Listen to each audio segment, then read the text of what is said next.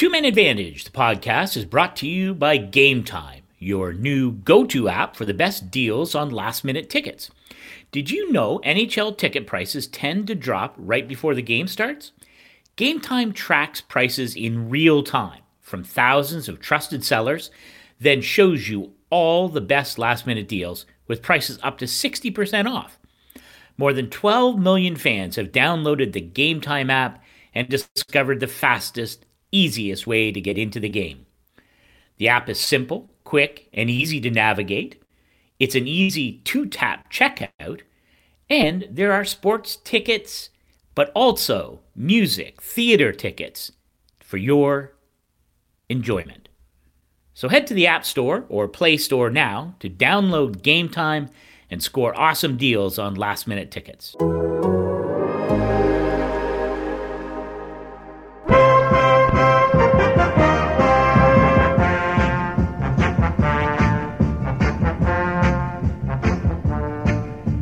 Hey everybody, Scott Burnside here with another episode of Two Man Advantage, the podcast. And as always, Pierre Lebrun joining us. I understand it's quite cold in Toronto. I, I like, and and you're a Northern Ontario boy. Do you do you embrace the cold? Are you like, yeah, bring it on? Do you walk around without a coat and no mitts or hat or anything, or what? What's your what's your cold threshold like?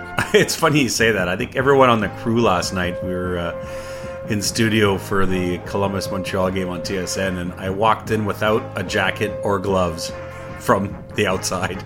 I just left the house in a hurry yesterday and did not have a winter coat on or gloves or a hat. I was just in my suit and drove to TSN. that's a Hearst thing, right? I mean, like, it, it, isn't that it? You know, I mean, you just grew up you you grew up in the cold, and you. Yeah, I, I, I, I, grew up in the cold, but I'm pretty soft now. Uh, 25 years in uh, in Toronto, uh, where we don't really get real winters compared to the rest of the country. Yeah, I'm not. Uh, I'm no North Ontario guy anymore. I, I'd be lying if I said I was. it's funny, you know, I, uh, having lived in Atlanta for as long as I have, which is now a long, long time, I sometimes am I'm the opposite where I look outside if I'm going somewhere and I'm like, oh, it's nice out here. I remember going to Washington a couple years ago, and it was right, right around this time of year, if I'm not mistaken. You know, get in the plane, get off, and it's like snowing in Washington. I'm like, ah, oh, yeah, this is it's a different place. I've, I've come to a different city. Had to go to a store. I had to buy a jacket uh, because I just assumed, hey, everything's like Georgia, right? So yeah, you're, you're, live and learn, my friend. Your problem's not the winter in Atlanta; it's the summer. that is the truth. That is the truth, my friend. All right. Well, uh, as always, a lot to unpack, and I, this is this has been one of the. I, I'm trying to think if there's been a week in, recent memory that has been as emotional, has uh, created as many strong feelings, uh, a lot of heated opinion on, on both sides of the of the fence, and and and really a, a, a seminal moment in in Canadian broadcast history, as we know, uh, starting with last week's Coach's Corner episode, and Don Cherry's comments about.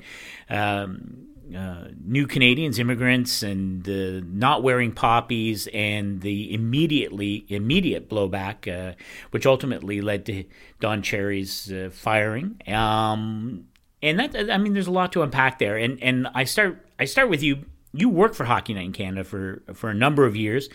You have known Don Cherry for a long time, and I know this has been this has been an emotional week for you because of your connections to the iconic sports show in, in Canada. I would argue one of the iconic sports shows anywhere with Hockey Night in Canada, and certainly, um, you know, a guy you've known a long time. And, and, and maybe what happens now that, that, that Don Cherry is no longer part of the, the Canadian broadcast landscape. Yeah, well, I'll leave that part for you because I obviously work for TSN, not Sportsnet, so none of my business as to what they end up doing with that segment. But yeah, no, I listen. I let's not overcook it. I mean, I was there six years, uh, part of the old hot stove, and uh, and, you know, everywhere I go this week, uh, from uh, hockey parents to to friends to complete strangers, have come up to me and asked me about all this. And before I get into it, I, I make sure because this is important to point out. Um, uh, in my time there, Don was uh, was really good to me. He was really nice to me. I don't have a single negative story about my interactions with Don Cherry when I was at Hockey Night. In fact, when I left Hockey Night, um, I left uh, essentially because we were starting a family and I needed weekends off, which I now get at TSN uh, and the Athletic. But um, Don left me a really nice voicemail. In fact, it, the voicemail went so long, I'll, I'll never forget this. It, it, cut him off, so he called back and left a second one, just you know, thanking me for my time there, and I, will never forget that. And and so yeah, there is that part of it. But of course, when I'm sitting there, you know, I, in fact, didn't even hear it on Saturday night. I didn't catch it till the next day. I was at a dinner party on Saturday night. You know, it, it's just there's a pit in your stomach where you're just feeling nauseous about what you just heard. It's just so wrong on so many levels. What I heard last Saturday night from Don Cherry, and so for me, uh, on a personal level, you have to separate, uh, you know, the person that that you interacted with when you're at hockey night from what happened that night in a moment, and say immediately, "Oh my God, this is completely unacceptable," and I, uh, I, I, I know this has divided my country, but I think it was the right decision by Sportsnet to fire Don Cherry. I, it's unequivocal in my mind. I don't know how there's an argument against that. And again, I'm not one of those people that's going to hide now and pretend that I didn't work at Hockey Night and and pretend that Don Cherry wasn't nice to me because that's the truth. He was, and so I'm not going to hide that part. Uh, that's the truth, and and and you know part of the soul searching that i've been doing this week is you know whether i should have ever said something over the years when there were comments that made you cringe and and like a lot of canadians i just kind of looked away and because i was you know don cherry's an institution and he's he like a lot of canadians taught me a lot about hockey. And i kind of just looked away when there were other comments that made me feel uncomfortable and shame on me you know?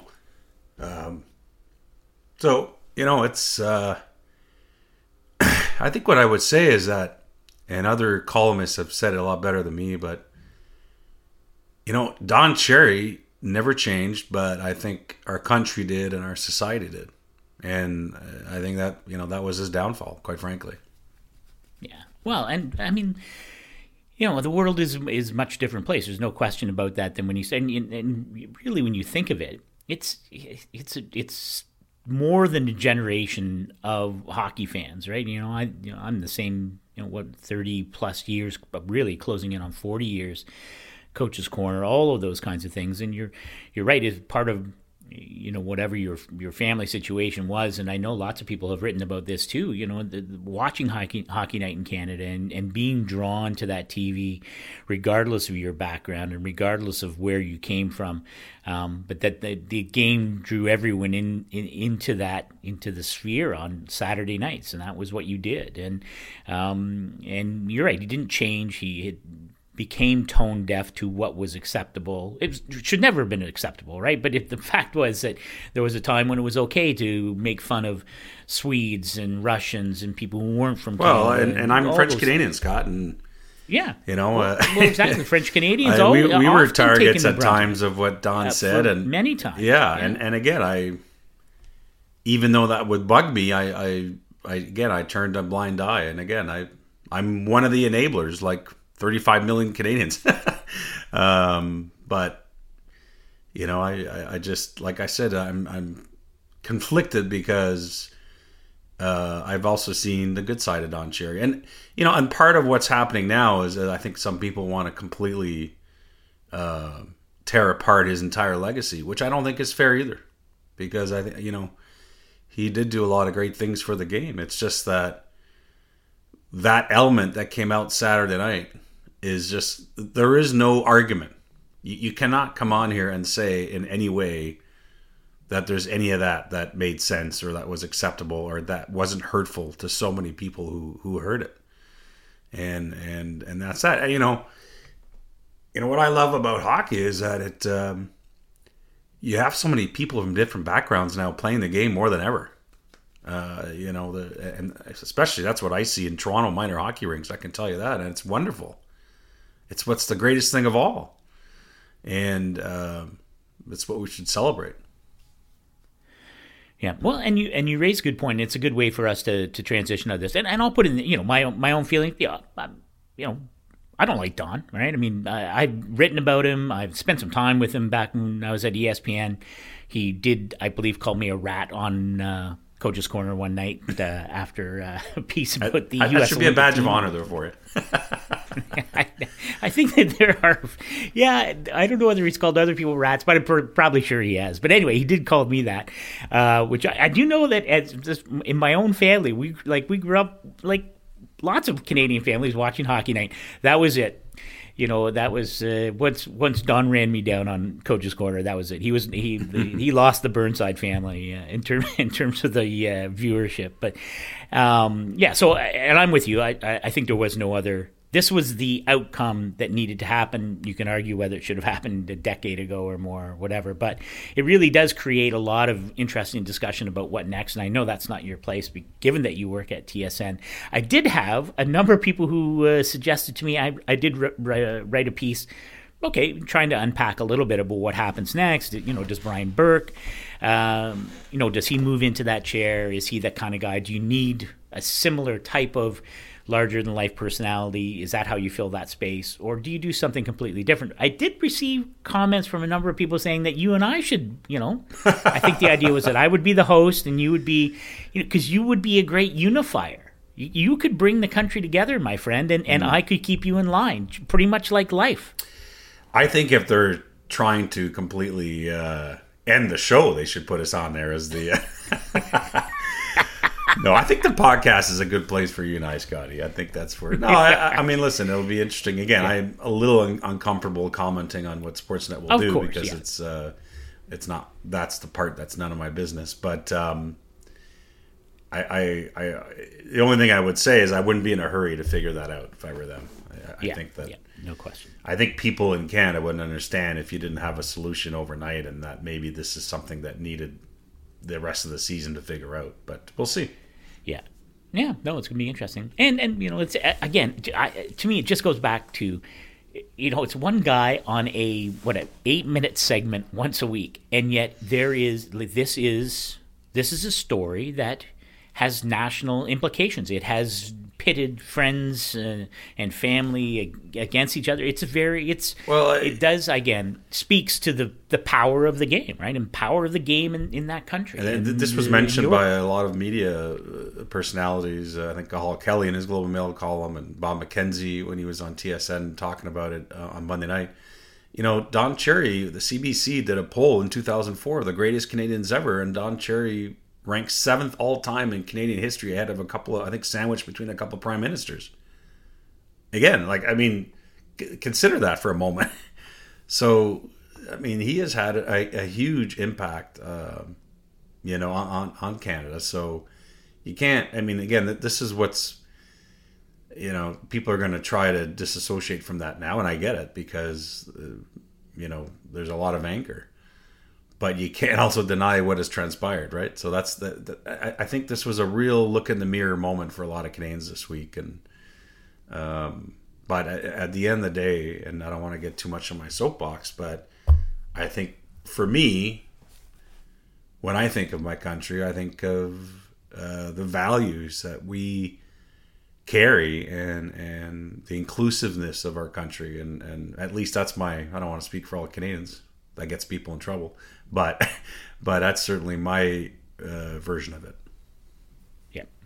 Um, but so here, the great the great segue uh, is, and we won't we won't debate this now. At some point, we will. But certainly, a lot of uh, leading up to this, there's been a lot of debate about whether Don Cherry should be in the Hall of Fame, mm-hmm. uh, the, in the broad, you know, in the broadcast uh, arm of thing as as a builder, perhaps. Now, obviously, this will throws a, an entirely different you know sort of light on on that debate but we are coming up onto a week from well, less than a week now one of my favorite nights on the hockey calendar it's not the NHL calendar because the, the hockey calendar is, is Hall of Fame uh, induction night in Toronto. And I was lamenting to you as we were waiting to, to tape today that you know for a period of time I was at every Hall of Fame uh, induction ceremony for I don't know, probably seven or eight years in a row during my earlier times at, at ESPN, and I really I miss I miss that event because there's it's such such a gathering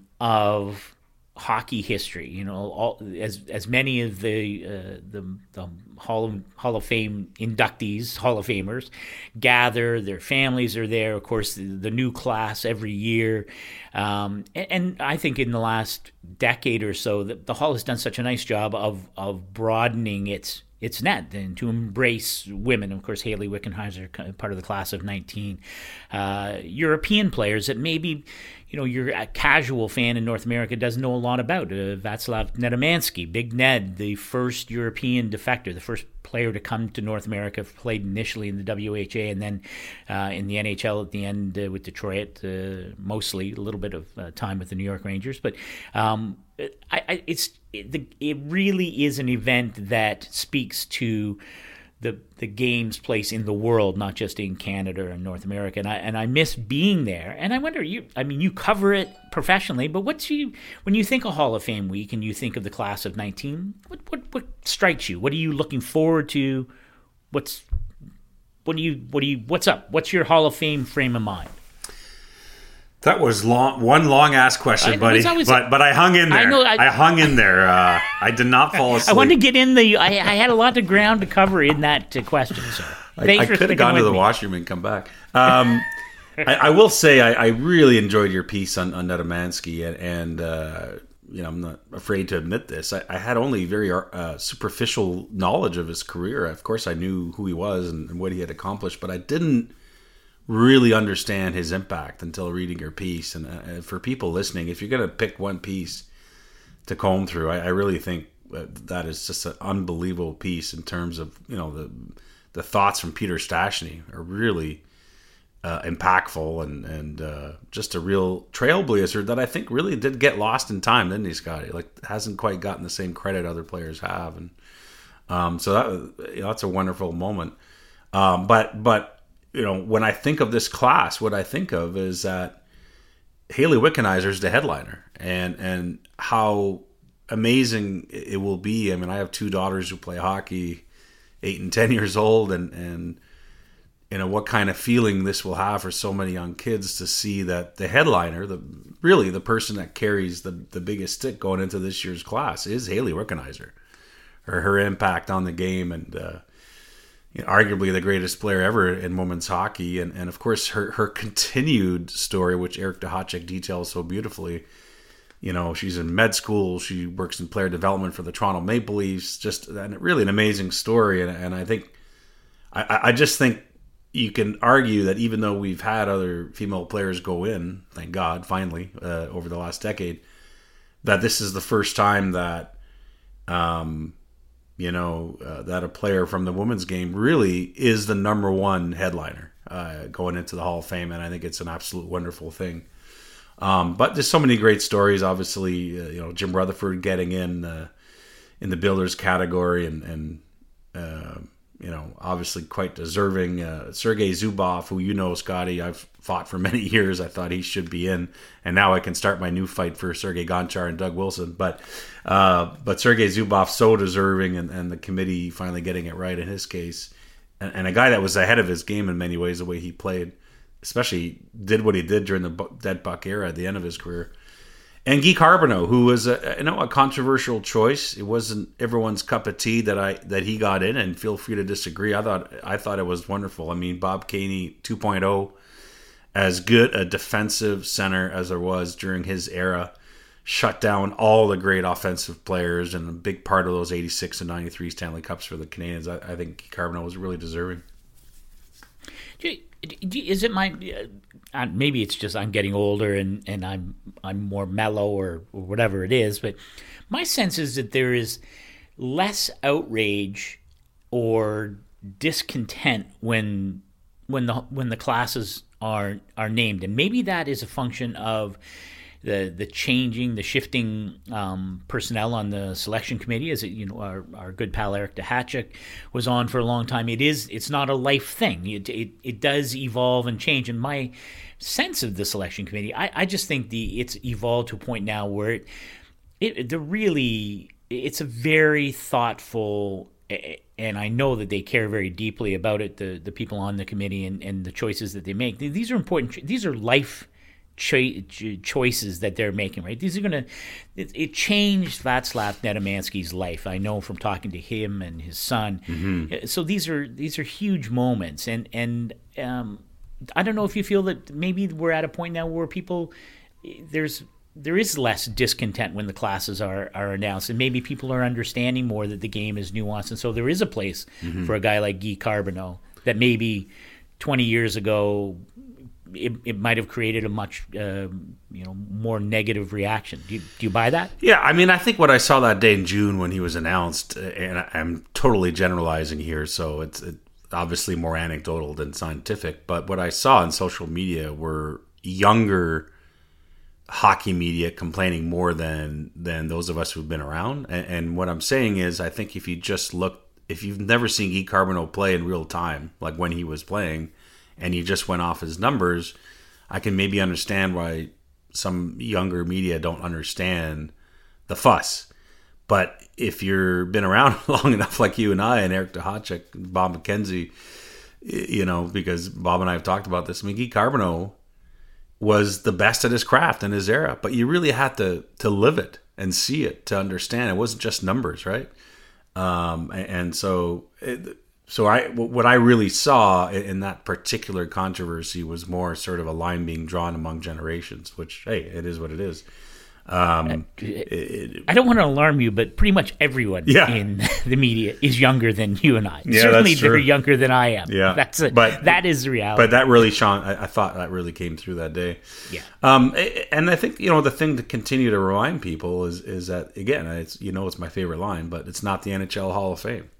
It's the Hockey Hall of Fame. So my point is when it comes to the inclusion, uh, you know, uh, someone like like Nedomansky and um, you know, I'm sure younger NHL fans are like, well, you know, he, I, I don't know that he took the NHL by storm, and but then you realize everything else in, in his career. I mean, it, you know, we, we, had this conversation about Igor Larionov, who I think was a little more obvious because people remember the KLM line, but nevertheless, obviously, we didn't get the best of Igor Larionov in the NHL. We got a heck of a player, but his best years were before he came over, right?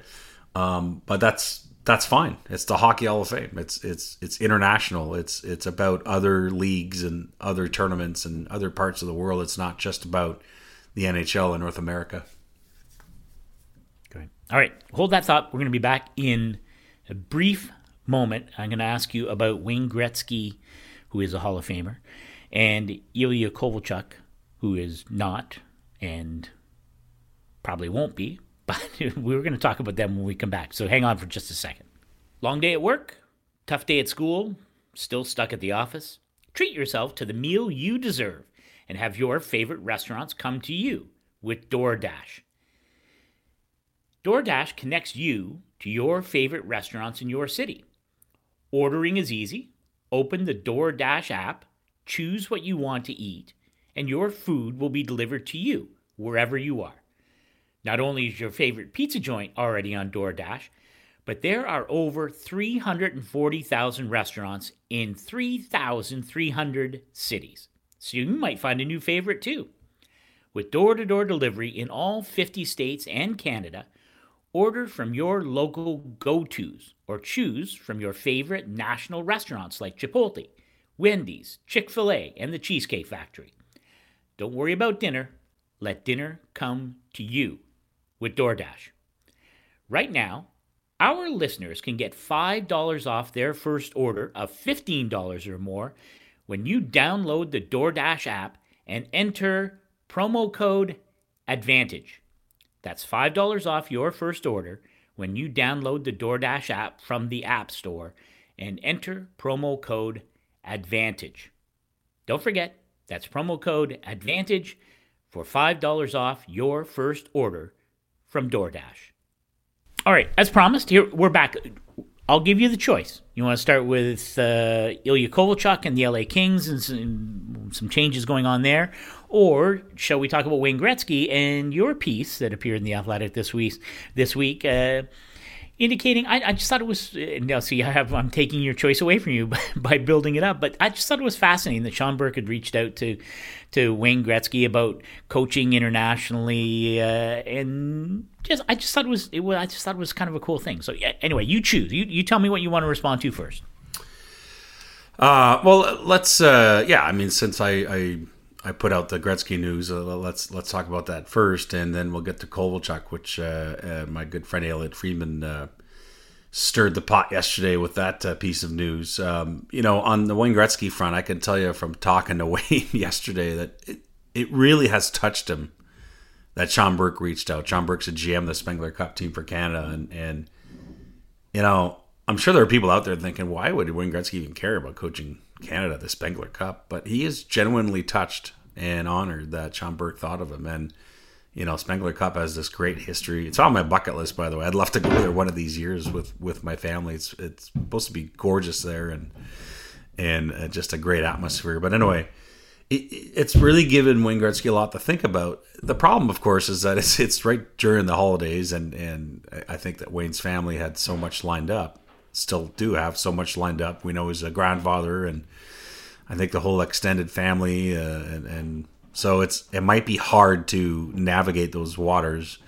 But as of last night, he still hadn't made a decision either way. I, the point in all this is that here's a guy that was you know the Canadian Olympic team architect for Salt Lake City and Torino and the 2004 World Cup of Hockey. Obviously played in all those Canada Cups and in the 98 Olympics for Canada.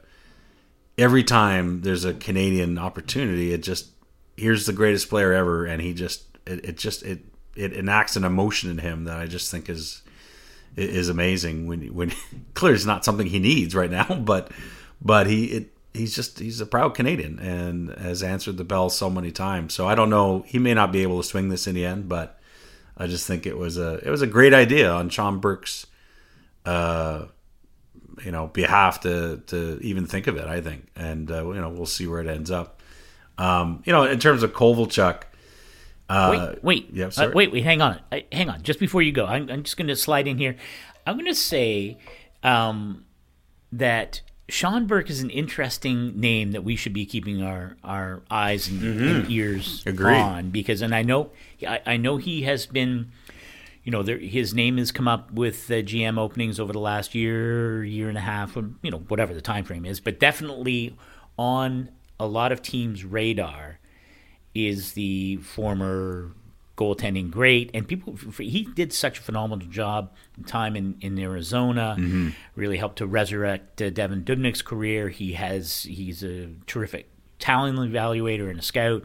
He is a guy I think is going to be an NHL GM sooner than later. And Agreed. You know, it doesn't have anything to do with the Spengler Cup. I mean, Spengler Cup is it's a small tournament in the middle of the NHL season over the holidays, right? Like that's not what this is about. But I enjoy watching it though. That's good content.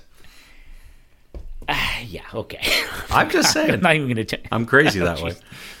But you're right, and anyway, and, and Sean Burke, uh, as I think some people know, but maybe not. But you know, he did he interviewed for both the Edmonton GM position that Ken Holland got, and also uh, I'm pretty sure met with Seattle when Seattle was doing its extensive search. So he's he's he's been in there, right? He's getting shots at it, and uh, will eventually get one. I think at least a team would be smart to give him that shot. And you know, interestingly enough, it's kind of low key, especially given who he's working for right now. But he's in the Habs front office, right? Marc Bergevin was, yeah, knows uh, an opportunity when he sees it in terms of getting smart people together. You know, he's got Scott Mellanby and John Sedgwick and Mario Lapointe there, and he has Sean Burke on his staff, and it's a, you know, that's what I, love when teams do that. You know, when guys are sort of waiting for their opportunity, they, they still have to work. And I'm out. You know, I always think try to get as many smart people together as you can. Well, and I, not to go off on a complete tangent before we slide back into the the Kovalchuk discussion, but I, I honestly, I, am not sure. It, it, it really it's it seems so logical, but some it just it's it doesn't happen everywhere, right? I always think of Doug Armstrong as a guy who, to me, you have to have a big you have to be really comfortable in your own skin as a GM to you know to to want to surround yourself with those kinds of people uh, because they are. If you surround yourself with really good, smart hockey people, uh, they want they want to move on and, and have more responsibility too. So you know the potential it's like the coaching staff in Philly, right? Alain Vigneault's got Michel Therrien and Mike Yeo, head coaches. You know, is he worried that they're trying to take his job? Well, no, because he's strong enough in his own personality, in his own skin, not to worry about it. I think the same is it can be said about GMs, whether it's Doug Armstrong or Marc Bergevin, who's uh, you know has done a really nice job in the face of a lot of criticism. You know that team's they're not quite there yet, but it's uh, it's it's there are a lot of really really good players in that pipeline now, and that team's going to be good. Um, and you're right, you, he's got really good, smart people, and, and maybe some of those people would want his job or a GM job somewhere else, but it doesn't matter. That's the I just give credit to people like that who have enough confidence to say, "Yeah, come on in, come come into the into our ship. Let's go." Yeah. Well, look at me. I agree to share a podcast all these years with you, but I'm not threatened by you. No. In fact, you may be proving the opposite.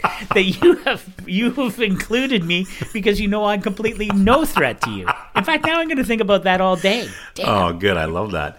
Yeah, no, but and uh, and you know we should talk about Kovalchuk. Um, Yes. Uh, obviously, so, did not play uh, Tuesday night, and doesn't look like he. I mean, doesn't sound like he'll be in the lineup anytime soon. What I could tell you from making a few calls last night uh, is that his representative JP Barry of CAA Sports was on the phone quite a bit uh, last night and yesterday afternoon. Uh, you know, with the Kings and trying to figure out you know next steps for his client. And the next step is to play for a new a new team. Now the question is, is there any way to find a market for Ilya Kovalchuk where that team's going to be in the NHL, or does this mean a, a return to Russia? And I don't know that anyone can answer that right now. The tweet that I put out last night is quite pertinent, I think, because really it feels like nothing can happen till after the his final bonus money's paid out, which is December fifteenth. And and so on December 15th, the entirety of his 13.15 million in bonuses will have all been paid out. So he was due 5.3 this year, 5.3 million. Half it was paid last July 1st and the second half next month on, on December 15th. So as of December 16th, he all he's getting paid the rest of the year is the is the remainder of his seven hundred thousand dollar base salary, which at that point will be like what three hundred and fifty grand. So you're really yep, you're you're getting Kovalchuk for free for the end of the season. Unfortunately, and this is the part I think which will make things difficult for the Kings is that he's got another year on his deal at 4.25 million next year. And of course, for teams that are at the cap, his cap hit doesn't change even though the Kings have paid out most of his money. The cap hit is 6.25 million. So a lot exactly. to chew on here it seems hard to believe that the Kings, if they're actually going to find an NHL team for him, uh, won't have to eat half the cap hit, right? So there is that. Yeah. On the other hand, do the Kings just go out and pick up another bad contract in exchange? Like I was just, you know, I'm just using this as an example. I'm not saying it that the Montreal Canadiens would even have any interest. I, I have no idea. I haven't I haven't asked anyone there, but yeah. would would LA take Carl Karl Alzner in return for Ilya Kovalchuk. Right? Alzner has right. two more years after this year at uh, um, I'll check this while we're talking, but I believe three and a half million dollars. So really that's a problem for LA more than Montreal because he's got an extra year on his deal that that Kovalchuk does not. But on the other hand, Karl Alzner is a is a terrific guy, and like I know his career is in jeopardy. But as a person that you'd be bringing in around your young players, Karl Alzner is a good dude. Uh, yeah, three and a half, three three and a half million uh, next year and the year after still on Karl Alzner's deal. So I don't know. I mean, that's I think some of the things that Rob Blake in LA is going to have to look at. And to be honest, it's JP Barry is going to have to look at it even more, right? I mean, he th- this is where agents have to become almost GMs and and try to figure out solutions and scenarios that help out the team in question and of course their client. Yeah. Well, and it's I mean I, it is interesting how it has unfolded, right? Again, we talked about this last week. You know, Tyler Toffoli was a healthy scratch in L.A. Part of right. what and, we've seen around the NHL. Coach, yeah. Yeah, and uh, and, and Ilya Kovalchuk has, you know, he's nine points. He's fourth on the team in scoring, uh, but that's a team that's very much in transition. And he's gone, I think it's three points in the last ten games. So it's uh, you know it hasn't it hasn't gone all that well for for Kovalchuk really since he got there. But you're right, it does it does make you wonder: is is there a fit? If you smooth out all of the salary cap you know, if this Kings eight half it or they take on another contract, whatever it is. Like, is there a fit? Like you and I talked about. Okay, what happens with St. Louis? Which eh, you know, to me, that what a great story. The Blues continuing to thrive and, and play very well in the absence of uh, Vladimir Tarasenko, who won't be back till come really around playoff time, pending his shoulder surgery. But you know, there's another. Okay, what you know, it has to be a team. You can't have can't bring in Ilya Kovalchuk and expect him to carry the freight, right? Like the, those days are past. But if you're looking for a power play guy, a guy who can pound the puck, um, you know, maybe that little extra edge to boost you either into the playoffs or solidify a playoff spot. I, like to me, that's going to be the fascinating part. And maybe because it's, you know, I've I've known Ilya Kovalchuk since he first came in the league. One, uh, one of the very I did some freelance writing. One of the first pieces I did for USA Today was a piece on Dany Heatley and Ilya Kovalchuk, and um, it. Uh, you know, it maybe it's just maybe just the time has come. Maybe that he's at a runway. I don't know, but maybe he's one of those guys that cheap, low risk, maybe a little reward. I don't know. It, it it's fascinating well, to think where yeah. how this might find turn out. You know, and, and to make a final point on Kovalchuk, by the way, and I'm not trying to, uh, you know, LA was not the you know, listen, LA is getting crushed for this contract, and and let's face it, it's a, it's a terrible deal. But the reason that became a, a three year deal is because other teams were pushing up the ante, right? I mean, if you remember, Scotty, um, and we reported this, but you know, Boston and San Jose in particular were trying to sign him too. Now, I don't think they would have gone to three years. I think that Boston and San Jose wanted him either a one year deal or a two year deal max. And the way LA got him finally was that uh, you know JP Barry was able to say, hey, you know I got these offers from Boston and San Jose, so you need to ante up. Um, but my point is, it's not like you know, it's not like Rob Blake's initial proposition was a three-year deal, Ilya Kovalchuk at the age of thirty-five. right. There was yeah. leverage there from the player coming back from the KHL and a bit of buzz about you know his performance in the Olympics and all that. Uh, but I'm just saying, again, I'm not. There's no way I can defend the signing other than two other teams that tried to sign him are two of the most respected GMs in the game, and Don Sweeney and Doug Wilson, right? So it's not like LA was the only team that thought there might be something left in the tank. Yeah. Um, we should point out that our California brothers and sisters, these are brothers because they're they do the podcast. It's the Point Breakaway podcast. That's Josh Cooper from The Athletic and former NHL defenseman Shane O'Brien. They do uh, uh, all things LA in their uh, podcast called Point Breakaway, so you should check that out. Of course, Lisa Dillman who does an amazing job covering for us, and Eric Stephens, and I love our. our That's West a good crew out there. Amazing. Yeah, it is a great crew out there. I, you know what? Part of the problem, I'd like to get out and do some stories out there. It's hard. I can't get my shoulder. Ah, you just, you know so. what? You just go. You don't even tell them you're there. well, that's pretty much how I've been doing it for years. So, yeah. Uh, anyway, we'll see. Uh, go ahead. We're about to sign off here. You got something to say? Get, get it in no, here. just that I love you, man. I love you. we'll be in Montreal together feeling... next week. That'll be that'll be fun. Oh, I know. Well, maybe we'll talk about that in the uh, in our next segment. But we are going to bring to a close this part of Two Man Advantage, the podcast, and so before we go though we we really need our the people who are listening to it our listeners to rate and subscribe to two man advantage on apple and and if you click on the show the the URL. That's a techno term, right? Like, but that's called the theathletic.com slash two man advantage. That's where you find us. If you click on that, you're going to get 40% off your subscription when you subscribe to The Athletic, which you should be doing because if you do, you're going to be able to hear even more of you and I talking in just a, a couple of minutes. So you should subscribe. Two Minute Advantage on Apple. Do it. And click on Do it. Do it. And you and then you'll get the bonus the bonus of you and I talking about what we're gonna do in Montreal next week. But good job, my friend, as always. Right on, right on.